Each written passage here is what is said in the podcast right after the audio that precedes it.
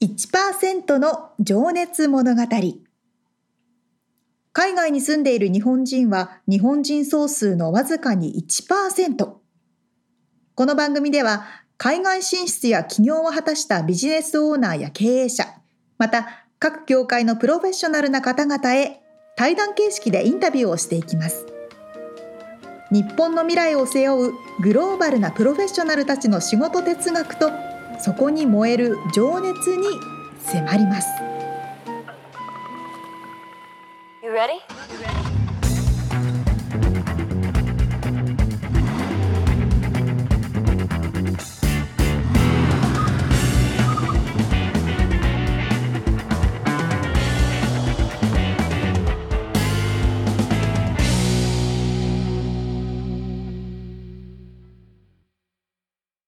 こんにちは。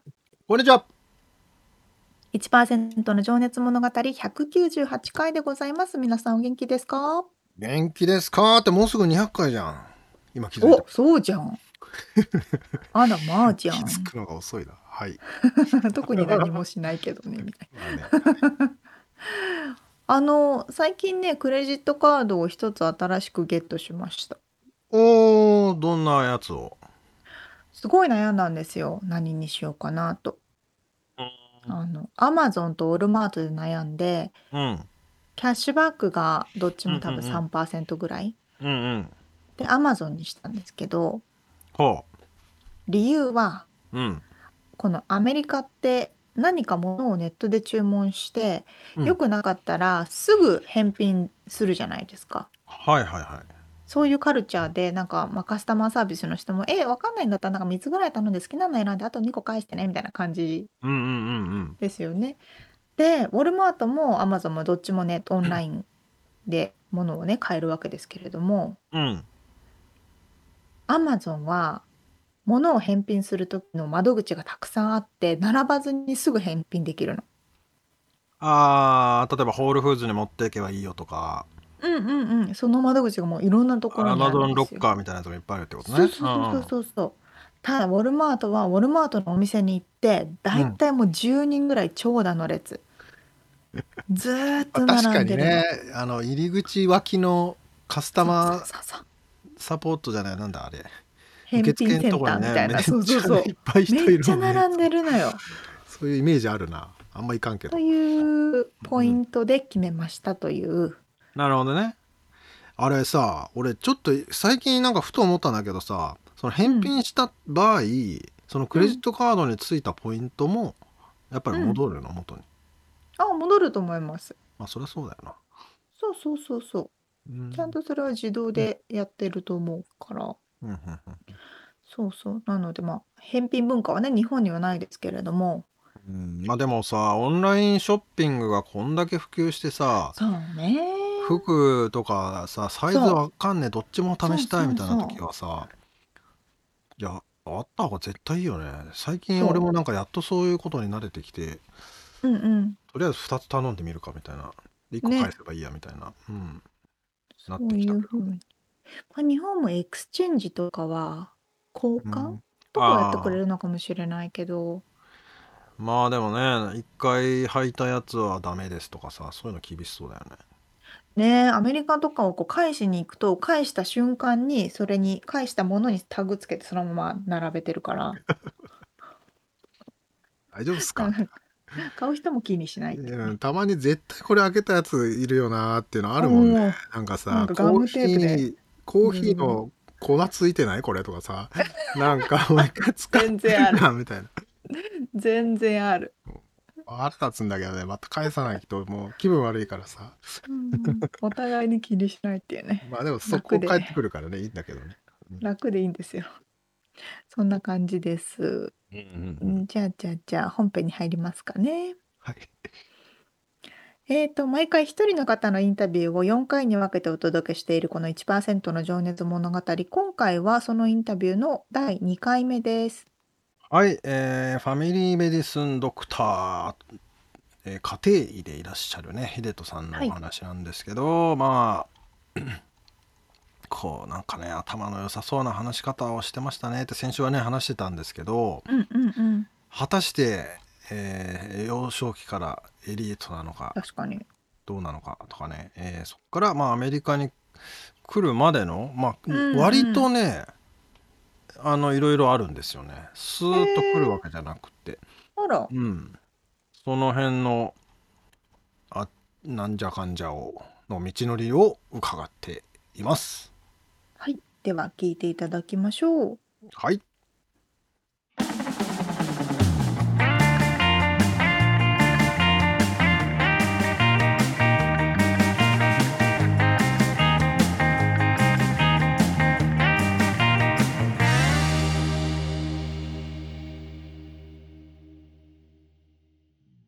はい、えー今からじゃあねちょっと過去のお話を伺っていきたいんですけどもえーっとまずじゃあ幼少期お生まれからちょっとザザザっと伺ってもよろしいですかねえっと僕は出身は東京です。はいどういう幼少期を過ごされましたか、僕でも結構まあこう言ったらなんですけど小さい頃から結構優等生だったと思います。そういう感じの。まあ特に小学校の頃ですかね。公立の学校に行ってたんですけど、まあ勉強もそれなりにできたんで、うんうんこうね別にそんななんか特にやんちゃするっていうわけでもなかったですし。それなんかめっちゃ頑張ってできてたのか別になんか普通にできちゃってたのかああ普通にできちゃった方だと思いますね。すげえかっこいいっすね。いやでも本当これなんでもね僕中学校からその私立の進学校っていうところに行ったんですけれどももう全然ですよ、本当。僕ちなみにその入学試験受けて一番最後に取ったですね。ああそれ高校？中学校？中学校中学受験してだからもうね入った時点では試験の結果では僕より全員頭がいいっていう感じなところだったし、別にもう中中高は別にもう大したことなかったですね。ああやっぱ頭いい人なんてもなるほどなるほど。じゃあ小学校の時は別に何もしなくてもあのトップだったけど。うそうですね。ちなみに学校名プロフィールに書いてあったんではい。いいですかね、あ全然大丈夫ですよ。はい。武蔵高校と書いてあるんですけど、はい。ちょっとさっきググったところ あの中高一貫で、まあ、割とエリートが行くような学校というふうに見受けたんですが。そうですね。特になんか僕の当時はそのなんか私立御三家みたいな、はいはいはい東東京のですね、はい。はい。なんか改正えー麻布武蔵みたいな方に言われてたこともあったんですけれどもなんか母親がすごくそこに行ってほしかったみたいで、うん、それでってことはもう小学校の時の友達とかとはもうほとんどバラバラみたいな感じなんですか？あそうですね。僕も中学からその学校に行ってしまったんで、そっか。小学校のね友達とあんまりうん。そうですね繋がってないですね、うん。しかもこれ男子校なんですね。はい。どうどうでしたか？いやーまあなんていうんですかね。自由な校風で知られてて結構なんかその普通の学校と違うんだなと思って、うん。僕は結構気に入って入っていったんで。うんうん。で別になんかそんなね中学校に対する期待とかも特になかったんですけどあこういうもんなのかなと思って中高6年間過ごしましたね。あえ寮ですか？あ寮ではないですよ。普通に自宅から通ってました。はい。そはい。その時のなんかゆ夢とかなんかり自分のなりたいものとかあったりしたんですか？いや僕本当だからこの質問を最初見て思ったんですけれども僕幼少期に夢って全くなかったんです。あらら。というと？というと僕まあその家がねその医者の、まあ、家系といいますか、祖父母2人とも医者であと父親が医者なんですね。はい。でその祖父が自宅で開業医として働き始めててはい僕が物心ついた時は僕の祖母おばあちゃんですかね。おばあちゃんがもう働いて、家で働いてるっていうのがこう毎日の日常で。でまあ父親は僕が中学校の頃にその祖母がこう引退するのに合わせてこの父親が開業っていうかまあ家を継いだっていう形にまあ、そういうねあの家のもとに生まれたんでやっぱりもう小さい頃から僕は自分はなんか医者になるんだろうと思って、うん。そういうなんか、えーなんかそういう周りの目、まあ、家族親戚友達もどこ行ってもやっぱそういうそういう目で見られるんですよね。あお父さんお医者さんなんでしょって言われると、うん。ああそしたら将来お医者さんになるのねっていうふうに。まあ、兄弟はちなみに、僕はねなんですけど、お,、うん、おお姉ちゃんと？妹2人。妹さん2人。とい。うことはで、一人息子ということですよね。そうですね。まあそういうのもありますよね。一人息子で。こうだからそういう感じでもうなんか自分の夢っていうよりもなんかそれが期待とかね。こうそういうのが最初にあって。うんなんか自分の夢とか考えることがなかったですねまず。うん。なんか例えばねえそのまあでもその武蔵高校とか中学校に来てる人たちはそういう人が多いんですか？びまあ医者なり弁護士なりそのなんだろあーまあそういうね家庭のお子さんも多分結構いらっしゃったと思います。はい、うじゃあ周りも割とそういう感じだったのかそうですね。まあでもどうなんだろう。あまりでも夢語った覚えとかないな。な まあ僕らだったら普通に普通にじゃない、野球部入ってプロ野球選手になりてえとかなんかそういうアホみたいなそうでも僕少年野球やってたんですけどああそうななんんですねかちょっと冷めたとこもあっていやなんかどうせプロ野球選手なんかなれねえよなとも思ってました 子供の時から違いますね、そこは。もうすでに。あ、そうっすか。へえ。まあ別にでも、じゃあ医者になるの、なるのが嫌だとか、そういう感情もなかったってこそれはなかったですね。最終的にねこの道を選んだんですけれどもやっぱりやっぱりなんかそういう結構やっぱポジティブなね影響も受けてたんだと思います。と。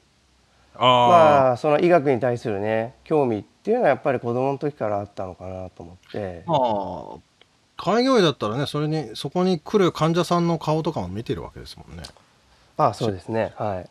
いやでもう子供の頃なんてもうだからそのクリニックの方によく遊び行ってました。ああ、じゃあ先生ありがとうございますってって患者さん帰ってくる姿を見てたら、そりゃ、そうですね。はい。人の役に立ってるわーって感じますもんね。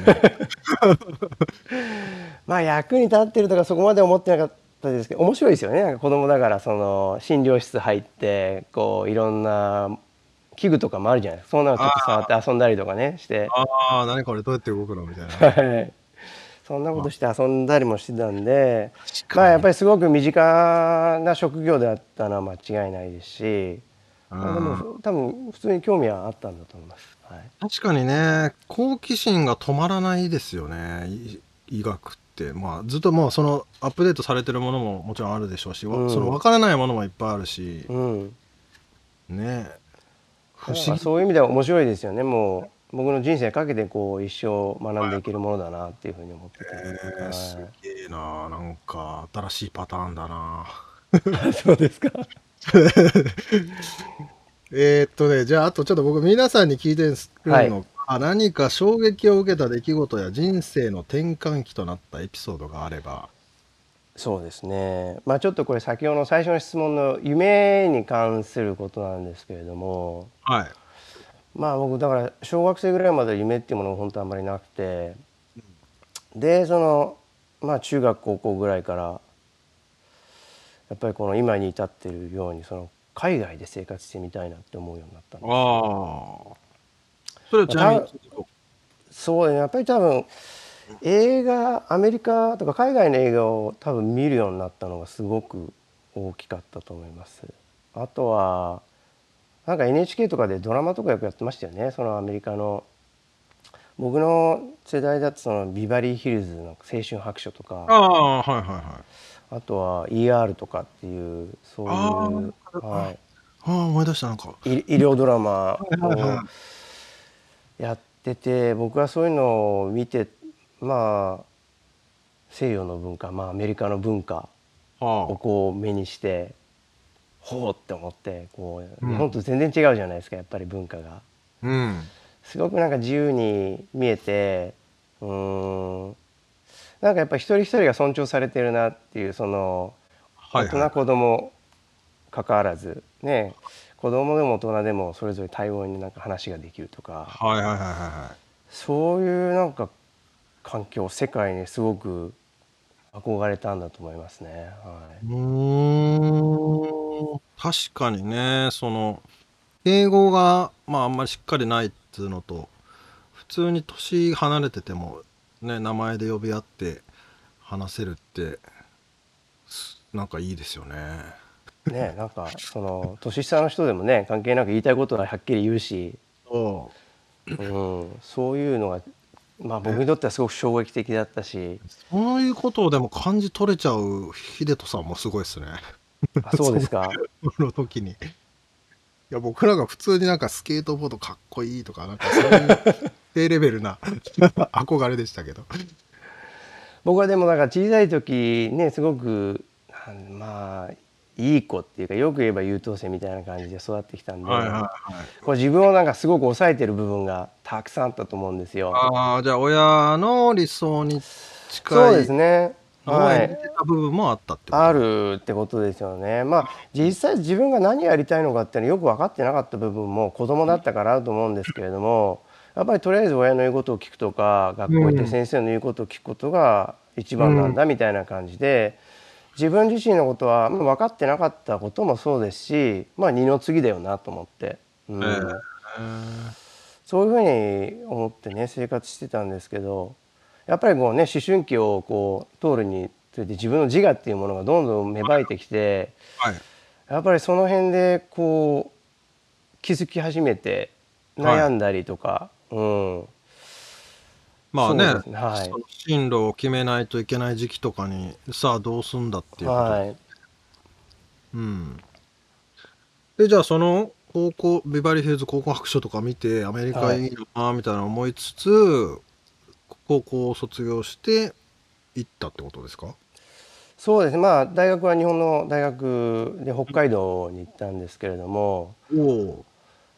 まあねその時からもうすぐなんか海外に行くとかっていうふうには全く思ってなくてもう海外に行くなんてもう全然夢のまた夢。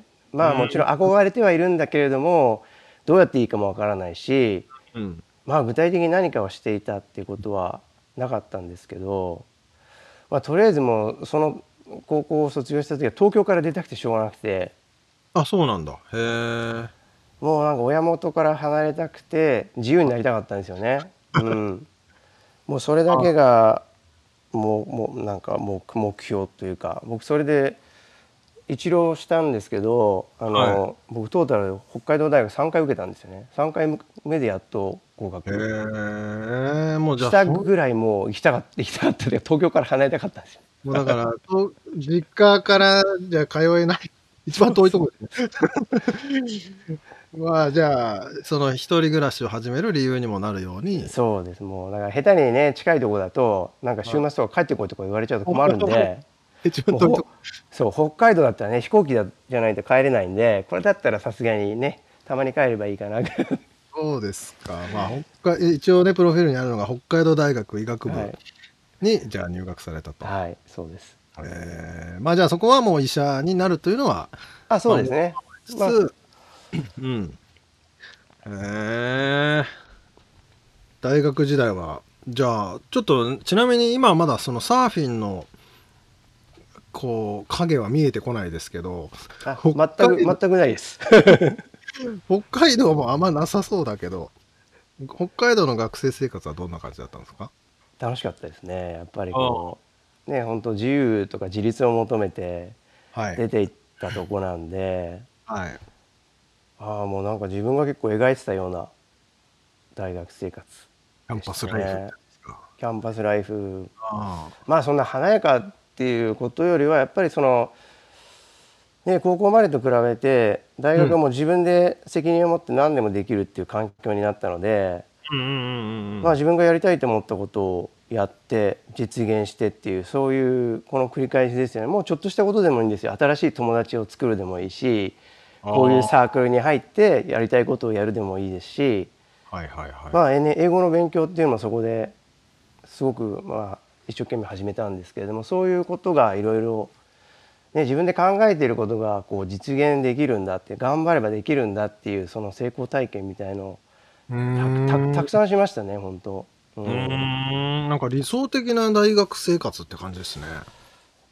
それがすごく楽しかったです。えー、じゃあ、まあ、英語の勉強始めたってことは、じゃあ、その何かしらのきっかけで海外に、まあ、ずっとくすぶってたわけですよね、多分。そうですね。またその憧れみたいなのずっとあったんでやっぱり英語を勉強してしたいなと思ってて、うん。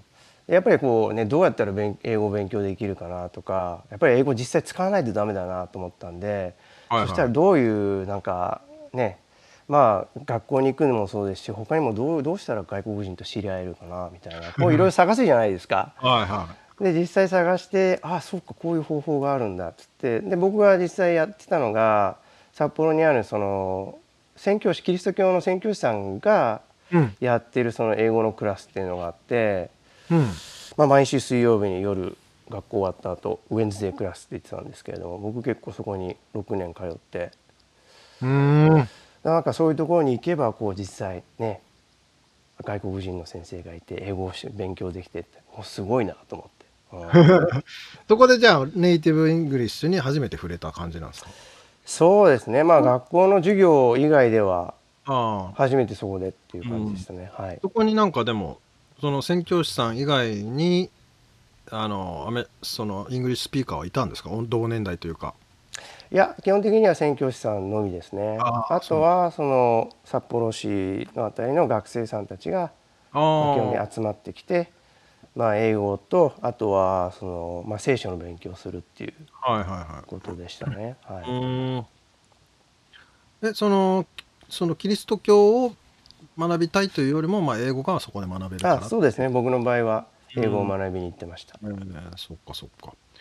じゃあ、だんだんこう、海外が近づいてきてるわけですね。いやー全然そんな風に思ってなかったですね でも、まあ、いつか行ってやろうって思ってたわけでもない。いやー行きたいなとは思ってましたけどその時点ではまだ大学入って12年1年まあ2年そうですねまあちょっとこれからまた話してもいいんですけど1年ぐらいの段階では全然そんなうん。どうやってもいいかも分かんないしこう夢のまた夢でしたね。はいまあ、じゃあ、卒業とかそういう新なんだ就職活動的な時になってきた時に、まあ、それはもう日本で医者になろうかみたいなあーその時にはもうすでに日本で働こうっていう気はあまりなかったですね。はい、あそうなんだ。じゃあその1年生の時からその344と行く過程で変わってったわけですね。えーっと、まあ、大学2年の時にその学校の図書館に行ってうん。ある本に出会ったんですね。でその本のタイトルが「アメリカ臨床医学への道」っていう難しそうな本だな。なんか僕そこに至るまでも結構高校の時からその憧れがあったんでこう日本人でこうアメリカでお医者さんとして働いてる人たちのなんか本みたいのが結構あるんですよね何冊かね。でもなんかそういう本読んでも結構そういう人たちって大学の時からもうアメリカに行ってそこからお医者さんになってるよっていうのが多かったんでこれは俺には無理だなと思って俺は日本の大学に行くわけだしうーんと思いながらこうそういう感じだったんですけど、うん。大学2年の時に初めてその本を読んでその本にはその僕みたいに日本のあの大学を出てそこからアメリカに飛んで、まあ、研修をしてお医者さんになったよっていう人たちの、まあ、体験記みたいのがこういくつも書かれてあったんですよ。あじゃあ同じ環境の人たちのそうですね。話がいっぱいあったんだそこに。はいはい。それを読んで初めてあこれもしかして俺もいけるかもしれないと思ったんですね。初めてその時にこう海外に実際医者として働く道が見えたっていうか、あまあ、じゃあリアリティに変わったわけですね。そのなんか雲の上って夢ーみたいな。特にそうですね。あこれはありえるかもとは思いましたね。はいへえ面白い。じゃあだんだんそこから生活も変わってきますよね多分。いやでもそんなことないですよ。特に。いや生活というかなんつうんだろうなこのまあその宣教師にねあの英語を学びに行くとかっていうのも多分そういうことの一つそうですね、まあ、やっぱそういうこと興味はありましたよね。まあ大学2年生3年生4年生ぐらいまでは、まあ、英語はしっかり勉強しておこうかなっていうのはそれぐらいでしたかね、まあ、海外に行くっていうことに関しては。あとそ、もう一つはなんかその大学6年、まあ、5年生から 6, 6年生に上がる時だったんですけれどもそのイギリスに留学できるっていうそういう話、まあ、はい、なんかその募集要項っていうのは毎年出ててそれが大学3年生の時にその募集要項を初めて見つけてあこういうのあるんだと思って、うん、面白いなと思って、僕はなんかその外国になんかもうその時はすでに語学勉強のために海外行くだけじゃなんか面白くないなって思う思っちゃってたんですね。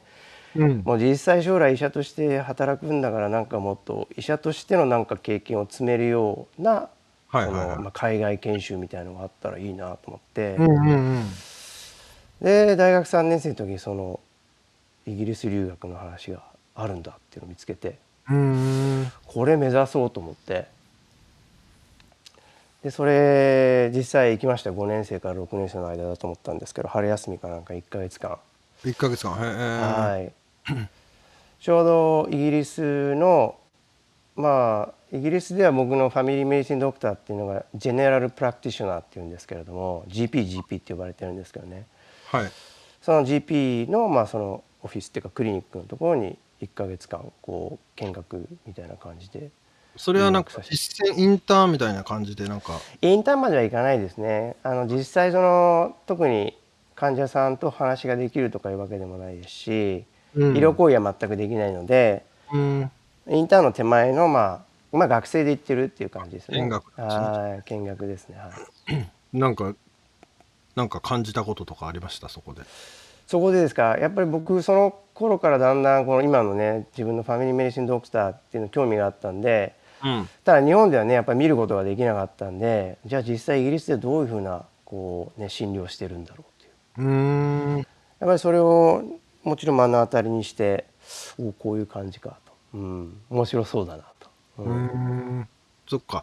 じゃあそれはその本読んだりなんかして日本にはあんまりそのファミリードクターっていうものはないけどそういうものになりたいなっていうのはあったんですね。あそうなんですね。あのそういうファミリーメディシンっていう存在を知ったので、うん、そのどうしても日本にいるとこう専門医っていう専門を絞らないといけないじゃないですか、うんはい、僕はどっちかっていうと幅広くいろんなことがやれたらいいなと思っていてで特にその僕今もそうなんですけど産婦人科もやってるんですよ。へあの赤ちゃんのお産ですね。赤ちゃん取り出したりもしてるんで。すごいっすね。そうなんですよ。でアメリカではねあの結構ファミリーメディシンドクターがお産もやったりしてるのでそれすげえなと思って、うん、何でもできちゃうなと思って、うん、僕はすごくそういう部分に惹かれてそういう部分にも惹かれて、ああファミリーメディシンドクターになりたいな。へええそのなんつうんだろう。その幅広いもことに魅力を感じるっていうのはななんでなんですか？その知りたいっていうことなんですか？いろいろなことを。そうね僕なんかそういう変なところがあるんですよね。何でもできた方がいいんじゃないかみたいな。まあ、かといって何でもできるわけじゃないですよね。その僕のね仕事の場合はこの浅く広くみたいな感じなんで、うん、うん、まあでも総合的に、まあ、そうですね。こにフォーカスをするってとこがポイントなんですかね。またなんか僕結構思うんですけどやっぱりね仕事こういう仕事してるんで家族がその友達なんかからもよくねその健康に関する相談とか受けるじゃないですか。やっぱりそういう質問に結構まんべんなく対応できたらいいなとかっていうのがいつもあって、ね、うん、そういう時にもやっぱ感じますね。よかったなと思ってファミリーメディシンドクターで、うん、うん、まあそれなりにねその答えることができるんで、うん、最初のなんか相談相手としては、うん、あまあなんかそれなりのことができてるんじゃないかなと思ってます。えー、ちょっとその辺また後で掘り下げていきたいんですけどじゃあ、はい、一応じゃあそのイギリスに留学されて後にちょっと話を戻すと、はい、大学は卒業されてその後はどうされたんですか？そうですね、えっと、その後はまあ基本的に大学を卒業したらその初期研修っていうのを受けないといけないんですけれども、うん、まあ、ちょうど僕らの代から義務化になって3年間だったか2年間だったかな。まあなんかそういうふうになったんですけどまあ僕はでもその時に海外に行きたいなと思ってたんで、うん。その日本での研修は全くやらずにうん。あの横須賀にそのアメリカの海軍があるんですけれども、はい。その海軍の基地内にある病院で、まあ、インターンを1年しました。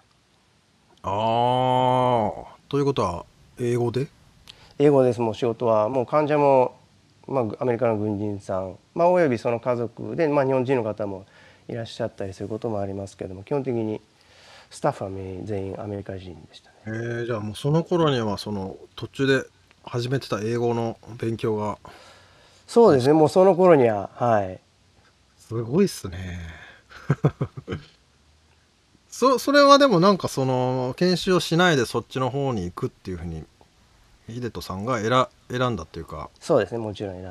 うん。まあ、その先ほど話したその大学2年の時に出会った本に書かれてあったのことが結構そのアメリカで研修を受ける前にその海軍病院っていうところでインターンをやられる方が多いんですよね。なるほど。ほうほうほう。一応日本にはその横須賀の海軍の病院とあと沖縄にもう一つ海軍の病院があるんですけども、そこで毎年日本人のインターンを、まあ、6人だと思うんですけれども雇っていて、まあそこに集まってくるその日本人のね若いお医者さんっていうのは基本的に、まあ、将来アメリカで仕事したいなっていう人たちが集まってくるようなところでやっぱりそのねアメリカの医療を経験できるっていうそれをまあ英語の勉強もそうですしそういうのを求めてくる人たちが集まってきてましたじゃあそのインターンを終えた後はもうアメリカに行くぞっていうイメージでそこにもう日本で働くっていうのはもうそこでこう選択肢から消えてるいやもうどんどんどんどん消えてきましたね。はい。なるほど。僕その海軍病院入った時最初の一月二月ぐらいまではまだアメリカかどうかは決めてなかったんですよ。ああ、うん。まあ、海外だったらっていうふうに思っていてなんかその時なんかなんか知らないですけどアメリカに対してあんまりいいイメージも持ってなくて。あそうなんだ。2000いいつでしたかね？4年3年4年とかですか。うん。なんか勝手に偏見みたいな先入観みたいのもあって。うんだからまあ必ずしもアメリカじゃなくてもと思っててまあいろいろオーストラリアとかニュージーランドとかまあうんイギリスもそうですけどいろいろ見てたんですけどもまあなとにもかくにもその日本からそのね海外に医者として出てく人ってまあそもそも数が少ないですしはい、まあやっぱりアメリカが一番多いんですよね。うん。アメリカに来る人っていうのはまあその中でももう断然多くてその中でのノウハウとかこうすればいけるよとか、まあねあったので、まあ、最終的にはやっぱり一番行きやすいところを選んだっていうことになりますかね。はそれってビザってい、はい、まあいわゆるだからその時点ではアメリカではまだ経験ないっていうことじゃないですか。そうですねまあはいインとして海軍で働いたという実績はあると思うんですけど、はい。その時ってビザって出るもんなんですか？あ出ますねそのアメリカの研修病院によると思いますけれども、結構アメリカってその海外から僕みたいなその、うん、お医者さんをや雇うっていうかその研修に呼んでくることが多いんで、まあ、その研修プログラムによりますけれどもそのビザをスポンサーしてくれるところっていうのは結構いっぱいあります。えーはいそれは何ビザになるんですか？J1 です。A1? あ J1 です。あ J1 ああ、なるほどあじゃあまあインターンビザと言われるやつですよねいわゆる 研修医として、はいまあ、それはじゃあ1年半とかなんですか？1年おきに更新してたと思いますね。はい。更新ができるんですね、はい。はい。えなるほど。おうじゃあそれでまあアメリカにいざ来ちゃった。そうですね。来ましたね。じゃあちょっとね来ちゃったところまでに今回はちょっとしといて、はい。次のところでちょっと続き聞いていきたいと思い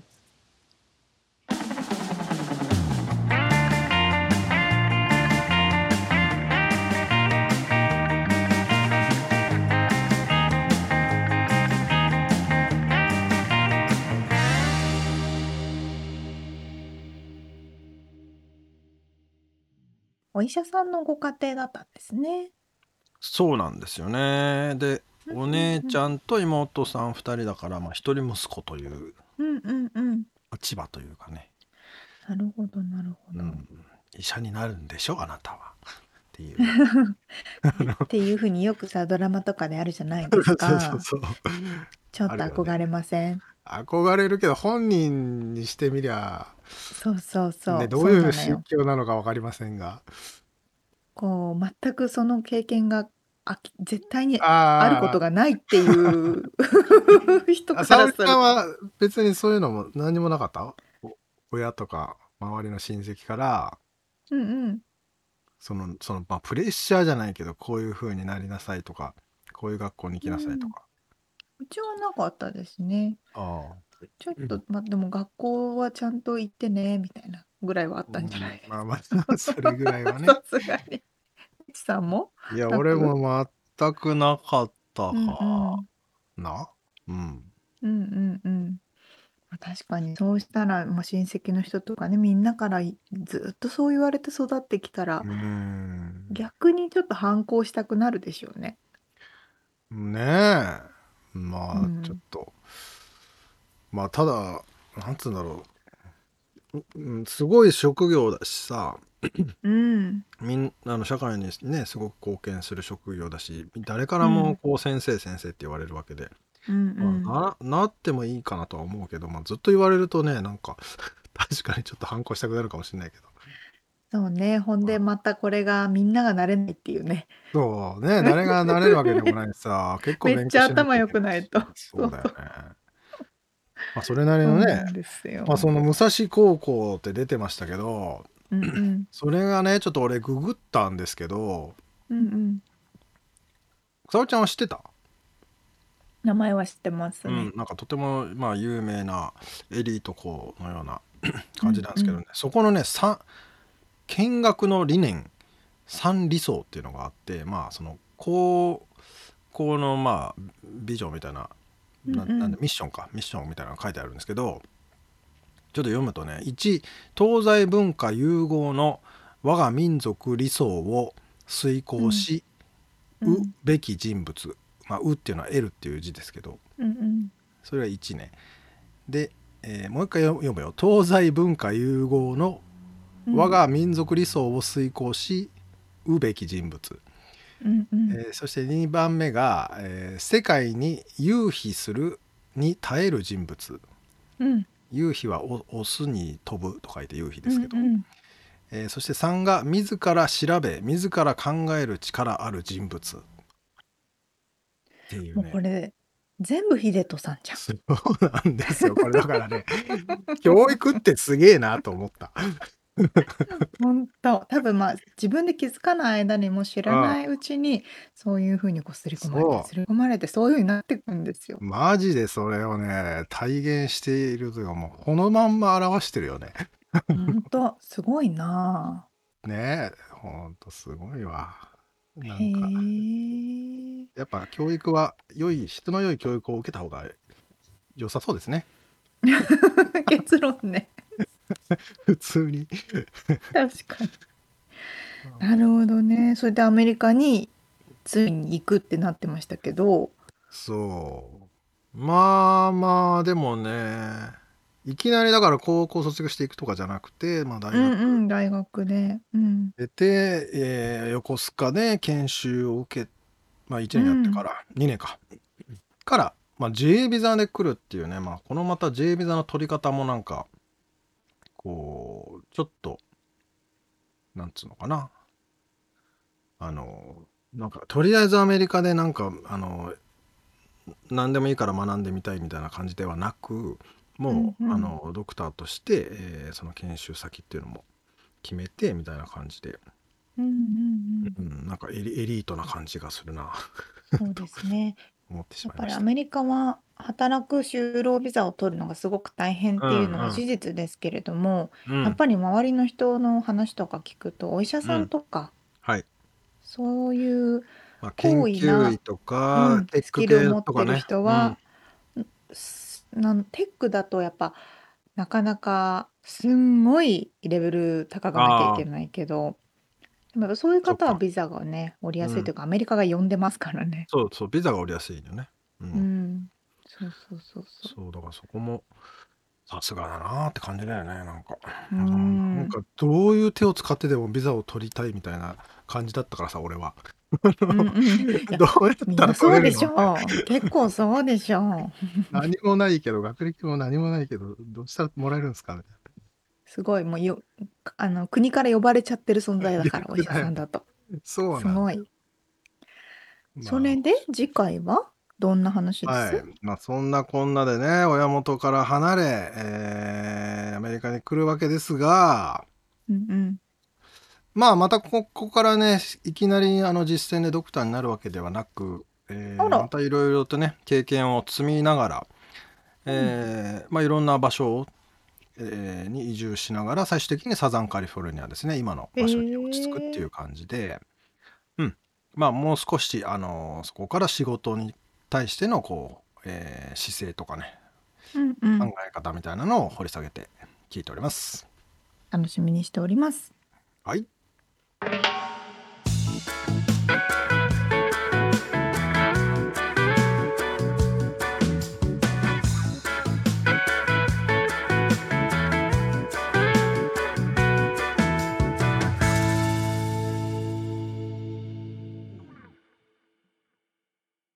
リアルアメリカ情報よっ。このコーナーでは最新のビジネスと生活情報をアメリカ・ロサンゼルスよりお届けしてまいります。えー今日はですね、えーいつもの通りと言いますか、頻 恒例となりましたね。させて、あ、そうですね、恒例となっております。えーインターン生の方のインタビューをお届けしたいと思います。今日は、えーニューヨークのアパレル系商社で短期インターンをされているくるみさんです。よろしくお願いします。はい、くるみと申します。お願いします。よろしくお願いしすごい、ます。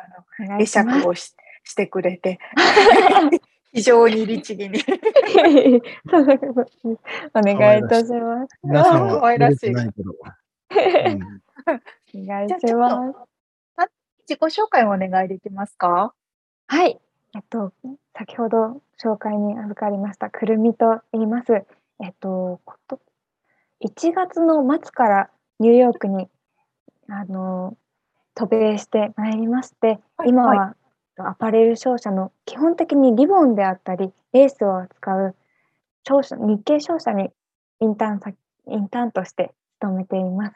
本日はおえ、願いいたします。うんえー、リボン。2022年なので、2022年の1月の末からうで、ん。今ね、2月の半ばなので、半はい、月ちょっとぐらいですかね。そうですね。ちょうどインターン始まって2週目くらいですかね、に差し掛かったっていうところで、ちょこちょこ慣れてきたかなっていう 時期ではあります。さんも。リボンって言ったけど、私もリボン気になりました。え、そうなんです。何？どういう、服に使うものとか、なんかいろいろ用途がありそうですけど、どういうものが主なんですか？そうですね。基本的には服に使うようなリボンをう私たちはショールームの接客として売っていて、基本的なお客様に関してはデザイナーのアシストさんであったり、ミュージカルの衣装担当さんなどがこう、そうなんですよ。ショールームに来てくださって、こういうものが欲しいんだけどないかなっていうふうに相談に来てくれます。あー、なかなかニッチ面な世。界といううか、ん。そうですね。結構、ねあの、ちゃんと接客するには、こう、商品知識とかも。ないといけうん。ないなって日々思いながら頑張っています。へえ、面 B2C だけど白い。B2B みたいな感じでも相手もプロフェッショナルですもんね。そうですね。えっと、基本的には業者の方が多くて、ちょこちょこうんこうパーソナルに自分の手芸のためにであったり、自分の趣味のためにっていう方もいらっしゃるんですけど、多くは B2B のビジネスが主かなっていうふうに思います。うーん。自身はそのはい。中でどんなお仕事をされてるんですか？あ、はい。私は、えっと、基本的には、その業者の方との、こう、ショールームでの接客がメインの、メイうンでん私はやっていまして、そうですね。お客様がこの品番のリボンが欲しいであったり、こういう機能を持ったリボンとかレースないかなっていうふうに相談に来てくださるので、それをこうじっくり耳を傾けながら、あ、こういうのかな、こういうセクションあるんですけど、どうですか？っていうふうに。ですね。いや、でも、まだまだ。ショールーム見てみたいよね。どう、どう、何種類ぐらいのリボンがあるんだろうか？そうですね。すごいかあの、予想以上に私も多かったなっていう印象があって、そうですね、品1個の品番につき、1から50までこうカラーがあったり、もっとあったりするので。そっかそっかそっか。そうなんですよ。また幅も違ったりするので、正確に聞き取らないと、この商品じゃないんだけどなっていう風に言われてしまうので、そこは難しいところでもあります。うん。まあ、英語で聞き取るわけですよね。そうなんです。基本的にそうですね。オフィスでは基本的にはもう英語で接客はしています。え、ちょっとごめんなさい。ちなみに、その場所はどこに、マンハッタンにあるんですか？ニューヨークの。はい。マンハッタンのエンパイアステートビルディングっていうビルディングがあるんですけど。大都会のど真ん中な気がするけど。そうなんですよ。えー、憧れの大都会のど真ん中でそういうなんか、え、不思議ですね。そういうリボンとかの業者さん向けのものを扱うものがそういうエンパイアステートビルディングにあるってすごい不思議な感覚ですね。そうですね。えっと、エンパイアステートの、こう、まあ、付近っていうか、近くにオフィスはあるんですけど、えっと、少し、こう、通りをこう、またぐとファッション街があったりするので、このお客さんが来ることが多いかなっていうふうに思います。確かにね。ロサンゼルスダウンタウンもファッション街があるからね。なんでダウンタウンあるんだろうね。不思議ですね。昔からあるって感じのファッションディストリクトがあるので、ね、あ同じ感じかもしれない。うん、かもしれません。すごい興味深いお仕事をされてるんですね。ありがとうございます。そうですね。まだ2週目で、1週目とかは本当にこう、英語が聞き取れないっていうところからもうまず苦労して、もう何、何を求めてるのかもわからないし、こう、あの、持ってきたとしてもそれじゃないっていうふうに 言われることも多くて、本当にあの、苦労もしたんですけど、やっと正確に聞き取れて、ちゃんと在庫があるかも確認したりとか、あの、どんどん仕事をこう任せてただけるようになってきたので、ちょっとは、ちょっとは力がついてきたかなっていうふうに思います。適応能力がめちゃめちゃありますね。早いですね。本当ですか。いや、でも、私の、あの、今、インターン先で働かせていただいているところが、すごく温かい雰囲気の、あの、会社さんでして、こう、一緒にこうサポートをしてくださる社員の方々も、ゆっくりでいいから、また分かんないことあったら何でも聞いてねっていう風にサポートをしてくださる方が多いので、それも、そのおかげもあって、ちょっとずつ力ついてきたかなっていう風に思います。あの、もともと英語の勉強とかはされてらっしゃったんですか？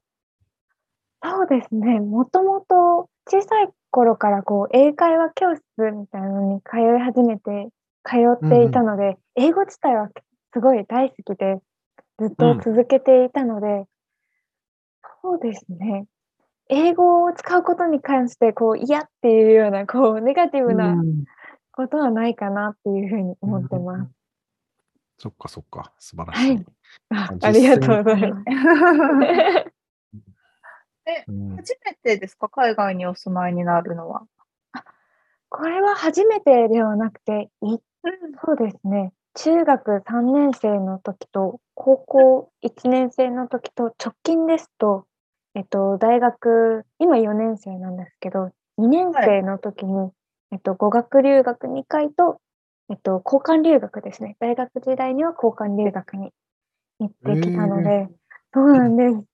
そうなので、あんまりこう、海外に住むことに対して、こう、緊張するとかは全くなく、少しは馴染めたかなっていうふうに思います。うんえ、その場所はどこだったんですか？はい。えっと、直近の交換留学はアメリカの反対側ですね。シアトルの方に交換留学に行ってました。へえ。もうアメリカ以外とか。そうですね。えっと、語学留学に関しては、1回目がロサンゼルス、そうなんですよ。ロサンゼルスの方に、はい、語学留学に2週間ぐらいですかね、行っていて、2回目の語学留学は、オーストラリアのケアンズっていう町の方に、そうですね、3週間ぐらい行っていました。んねえ、いろんなとこに行かれてましい。です。あ。ありがとうございます。それだけ、やっぱり英語を使って何か母語じゃない自分の、こう自分で頑張って培った言語で、なんか誰かとコミュニケーション取れるであったり、あ、お話通じたっていうのが私的にはこうモチベーションにつながってるので、いろんなところに行って、いろんな人とコミュニケーション取りたいなっていう気持ちは強いですね。なるほど。はい。し、アメリカの中でも西海岸とかちょこちょこいろんなとこ行かれてますけど、今回イン、インターンでニューヨークを選んだのは何か理由があるんですか？そうですね。ニューヨークに行きたいって思った理由の一つが、漠然とそう一生にこう死ぬまでに一回はニューヨークに行きたいっていうような思いがありまして、あの、せっかくの機会で行けるんだったら、ぜひニューヨークで働いてみたい、憧れの街でもあったので、そういった気持ちで応募しました。えーね実際に行かれてみて、ニューヨークの生活ってどんな感じなんですか？そうですね。そうですね。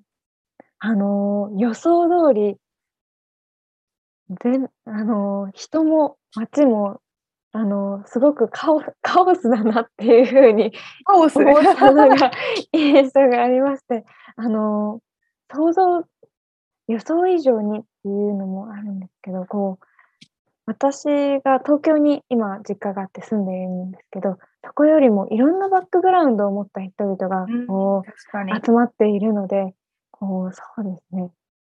あ、こんな文化もあるんだなであったり、あ、こんな人もいるんだなっていうふうに、毎日新しい発見がある街だなっていうふうに、今2週間経って思います。そうですよね。ううん、んそうですね。もう食べ物とかもすごいですよね。こう、ニューヨークにいれば多分世界中の料理食べれるんじゃないかなっていう思うぐらい日本食もありますし、中華もありますし、そうですね。韓国料理とかもあるんで、あの、うん食に関して寂しいなと思うことは全くないですね。ねあやっぱ人種のるつぼですね。はい、うんもうおっしゃる通りだと思います。しかもちゃんとその本場の味をそこで作ってるからね、その現あのその国から来た人たちが、ね。そうそうそうそうそ物が食べれるっていうのはいいよね。そうなんですよね。うんそれはあるかもしれません。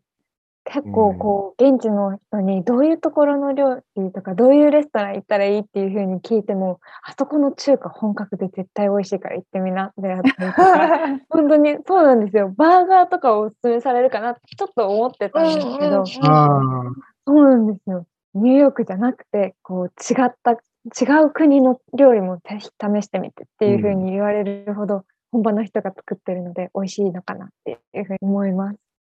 うーん。確かにね。仕事以外の楽しみもたくさんありますね。そうですね。そういうことも楽しみです。実際にこうニューヨークでインターンを始める、始められるまでの流れとか、エージェントを選んでどういう感じだったんですか？そうですね。な基本的な流れとしては、そうですね。一旦、えっと、スカイアスさんの、えっと、日本の、日本にいらっしゃる、こう、社員の方と、どういった、こう、お仕事が、どういった目標があって、インターンに参加したいのかであったりとか、どういう職種がいいのかっていうものを、ざっくりと、こう、あの、相談させていただいて、その中で、こう、どんどんどんどん、こう、自分の希望に合った職種であったり、インターン先を絞っていくっていうのが、まず第一段階であったかなっていうふうにありまして、第二段階としては、今度は日本の方のこう社員さんではなくて、海外に現地にいらっしゃる社員の方と、どんどんもっとこう狭めていって、じゃあここ1個でこう応募をしてみようっていうふうに決めてから、えっと、直接こうコンタクトを取って面接を通過したら無事に行けるっていうような、このような流れで企業は決まりました。くるみさんのリクエストってのは何だったんですか、はい。私まあのリクエスト。はい。そうですね。おっしゃる通り、えっ、と、希望の、き勤務先の希望としてはニューヨークに行きたいなっていうふうにうん最初から言っていて、職種としては、職種は、そうですね。えっと、基本的にお客さんとコミュニケーションを取る機会が多いところであったり、社員さんとコミュニケーションも取れるような場所がいいな、スピーキング力を磨けるところがいいなっていうふうにお伝えさせていただきました。おーじゃあもう希望通りです。おお、バッチシ本当ですね。もうバッチリなんです。そこがあの本当にそこがもうあのスカイアスさんに頼んでよかったなっていうふうに思うポイントでもあって、実際にこうと渡米前ですとスピーキング力つあの培いたいなっていうふうに強く思っていてこう企業を選んですけども、今はもうそうですね、その希望がどんどん叶っていくような環境に身を置いてるなっていうふうに思ってます。あ大満足な感じですね。本当に大満足なんです。もう皆さんにぜひお勧めしたいっていう感じですねあれで。もちなみに期間は？どれ3ヶ月なんなんですかね？どれぐらいの？もっとあの短くて、私の場合は4週間ですね。4週間4週間はい。インターンをえさせていただきます。えー、まあそれで短い間でもそんだけ満足できちゃうぐらいのね希望通りだったんですね。そうなんですよ。実はまだ2週目なんで、半分なんですよね。そうなんですよ。それが感じられてるって思うと、あと2週間でもうちょっとどれぐらいこう自分で努力してであったり、皆さんと協力してこう目標が達成できるのかなって少しワクワクしてながら、今は働いてます。なるほじゃあ、そのインターンのこの、まだね、1週間とちょっとかもしれないんですけど、その中でこうはい学んだことって何ですか、そうですね。えっと、一番学んだこととしては、えっと、先ほどお話しさせていただいたように、お客さんの、こう、困っていることであったり、希望、お話にしっかりと耳を傾けるのことがすごく重要だなっていうふうに、えっと、学んだのが一番大きいかなっていうふうに思っていて、お客さんうんそうですね。少しこう、英語が聞き取れないところでも苦労したんですけど、そこが、そこを乗り越えられれば、こう、一人前の、こう、接客でできる方、あできる人として働けるなっていうふうに思ってます。ど。なんかね、でもちゃんとそうやって、あのー最初は分かんなかったけど、もう聞き取れるようになってって、こう、ちょっとずつね、なんか成功体験みたいなのを積み上げてる感じしますね。ありがとうございます。そう素なんです。自信になりますよね、でも。そうですね。すごい、あの、この前嬉しかったことがありまして、うんえっと、今まではこう、自分の中で聞いて、いや、でもちょっと理解できないなっていうふうに思ったことは、こう、社員の方に、こういうふうなのが欲しいっぽいんですけど、これってありますかねっていうふうに、あの、私がこう、仲介役みたいな役割を果たすことが多くて、最終的にはやっぱり社員さんにこう結局対応してもらうっていうのを後ろからこうちょっと眺めてるような状態が1週間続いてたんですけど、うん最近やっとこう最初の聞くところからお客さんに商品を渡してこうお見送りをするところまで一人で自分ができたっていうのがすごい。すごく、本当ですね。も うそれはすごく成長が早い。そうなんです。それも一番、中でも嬉しかったのが、私がミュージカルが大好きで、自分の好きなミュージカルのを衣装担当の方が、その一番最初の私のお客様で、えあのそうなんですよ。最初から最後までできた方が、自分の好きなミュージカルの 衣装担当さんだったっていうわあ、そうなんですすごいな。あニューヨークならではの夢の叶え方ですね。本当にもうそうなんです。もしかしたら私のあの売ったリボンがどこかうのん、衣装の一部になってるかも確かに確かに。へえ、すごい。それはもうずっと思い出に残りますね。素晴らしいね。体験。もうすぐあの両親に本当に嬉しかったっていうふうに 連絡させていただきました。そういやなんですご両親も喜ぶわ。ねえ。本当にそれはもうそうですねもう自分で自分の力でやっと乗り越えられたっていう成功体験はもう一生の思い出に残るかなっていうふうに思います。そうですね。いやすごいねち。ょっと、ねえ、あの、これだけすごい熱意を持って楽しそうに話してくださったんで、あの、うん今ね、インターンに興味があるとか、これから海外に興味があるっていう方にメッセージをお願いできますか？はい、わかりました。えっと、そうですね。今、こう、コロナで、こう、どうしようかなって考えている方であったりとか、あの、心配だな、何かこう、不安な、不安に思ってる方もいっぱいいらっしゃると思うんだけど、私もこう、何か目標を持って、こう、とりあえず失敗してもいいじゃないかっていう、少し軽い気持ちでもいいんで、こう、ニューヨークであったり、ここからインターンに参加してみるっていうのは自分の自信にもつながりますし、それを活かしてまた何かステップアップできることもあると思うので、ぜひ迷ってる方いらっしゃったら、ぜひ参加してみてください。応援してます。素晴らしい説得力の ありがとうございます。ありがとうございます。ですね。あの、現在、あのくるみさんのようにね、はいあの、日本からの方も、あとは、あのアメリカに実際にいて OPT を希望されているあやさんもあのご相談になってくださるということなんで、ぜひ問い合わせてみてください。それではスカイアス様のご紹介をさせていただきます。スカイアスは世界6カ国11都市に拠点を置くグローバルエデュケーションブランドです。海外留学、スタディツアー、海外インターンシップ、ジュニアキャンプ、オンラインプログラムなど、グローバルへのきっかけを作る多彩な教育プログラムサービスを展開されています。詳細は www.skyas.global/ja もしくは www.america-intern.com にてご覧いただけます。ということで、今回はですね、ニューヨークでアパレル系商社、ニューヨークのですね、ニューヨークのアパレル系商社でインターンをされているくるみさんにお話を伺いました。ありがとうございました。こちらこそありがとうございました。あありがとうございます。以上、リアルアメリカ情報でした。はい。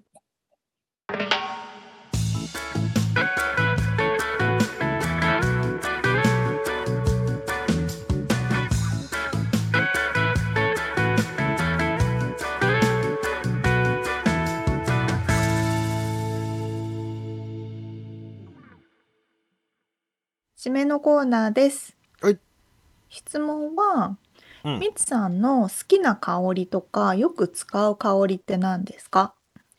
俺なんかねさっきちょうどそれ俺も思った。うん。うん。なんか質問ないかなって考えて。あのえーっと特にないっていうのは答えなんですけど。え、そうなの？あのーというよりも妻のおお下がりがお、降りてくるみたいな これもういらないから使うみたいな。のばっかりなんですけどまああとだからヨガの先生だからねまあそのクラス、ちょっと最近はそういうクラスでも少ないけど、うん。その時のアロマアロマオイルとか使ったりしてそれが、うん。たまにそれを嗅いであそれいいじゃんっつってちょっとちょうだいよとかっていうのはあったりしますけどまあ別になんか何が何名前がわからんですな。沙織ちゃんはあるナの？チュラル系ね。まあまあそうね。エッセンシャルオイルかな。うん。うん。そうですね。私も部屋で使うのはラベンダーばっかりなんですけど、なんかね、お店に入って、おしゃれなお洋服屋さんとか、うん。で、ふわーって多分、あえて香りを出してるお店って、うんよくあるお店の中で、うんうんうんお店の中であると思うんですけど、大体すっごい、なんていうの、すっきりした柑橘系の香りが多くて、おーシトラスね。うん。シトラス柑橘系なのかな？で も多分なんかすっきりした香りが多いから多分あえてそのなんていうのみんなに受け入れられる？うん。万人に受け入れられて気持ち悪くならない匂いってそういう匂いなのかな？なんて思ってたんですよこの前。うーん、なんかでもいろいろね、あの、何やったっけ、カモミールは眠くなるとかさ、あるもんねそ。うそうそういろいろねシトラス系はなんだろうな、フレッシュな気持ちになるのかな。そうかも。なんかあるんじゃない？でも購買意欲を高めるとかさ。うんうん。時間によって変えるとかねきっとあるとう。思いますよ。うん。面白いよね。なんかよく女の子がすごいいい匂いだと思って香水買ってもうん。男の人からしたら甘すぎるみたいなありまんせん？うんうんうん。まあなんかね、べなんかもう実家の便所の匂いみたいなのやつとか。ねえ。あの、じゃじゃあのな、ババラだかなんだかよくわからんけど、そのなんかふ、そういうのあるじゃん。あ、これ、あるある。これあいつんちの匂いだわ、みたいなのとかさ。これ消臭消臭力みたいなあそうそうそうそう。いう匂いね。まあ。るあるあ、あるそう、でもね、ちょうどたまたまでも、あの、妻が香水を買って、昨日かな、うんうん。うんうんうん届いて、あ。それはなんかめちゃくちゃいい匂いしてて、なんか知らんけど。何。系？いや、なんかそういうサンダルウッドとかそういう、あのなんか、なんつうの、まあナチュラル系か。うんうんうん。うん。木木の匂いみたいなのに近いというか。へえうん、で、沙織ちゃんに匂いの質問してみようかと思ったけど、取られた 広げる自信がなくってやめたんですけど。そしたら沙織ちゃんから出たという。私からしたそうですねこんなところにしておきますかねそうですね。はい。ということで今回お届けしたインタビューの内容とリアルアメリカ情報のインフォメーションはブログに掲載しております。podcast.086.com podcast.086.com または1%の情熱物語で検索してみてください。はい、えー番組が面白いと思っていただけたらぜひフォローをお願いします。えーっと、あとお便りレビューもお待ちしています。そしてパトロンさんからのご支援も引き続きお待ちしています。詳細はウェブサイト見てね。そういえば、あれだわ。リスナーズチョイス。ジャパンポッドキャストアワードがそろそろ発表だわ。あら、どうなるかな17日だったな、確か。これが配信されている翌週ぐらいなので皆さんもチェックしてみましょう。はい。ということで今週も聞いてくださってありがとうございました。ありがとうございます。また来週お会いしましょう。んじゃあね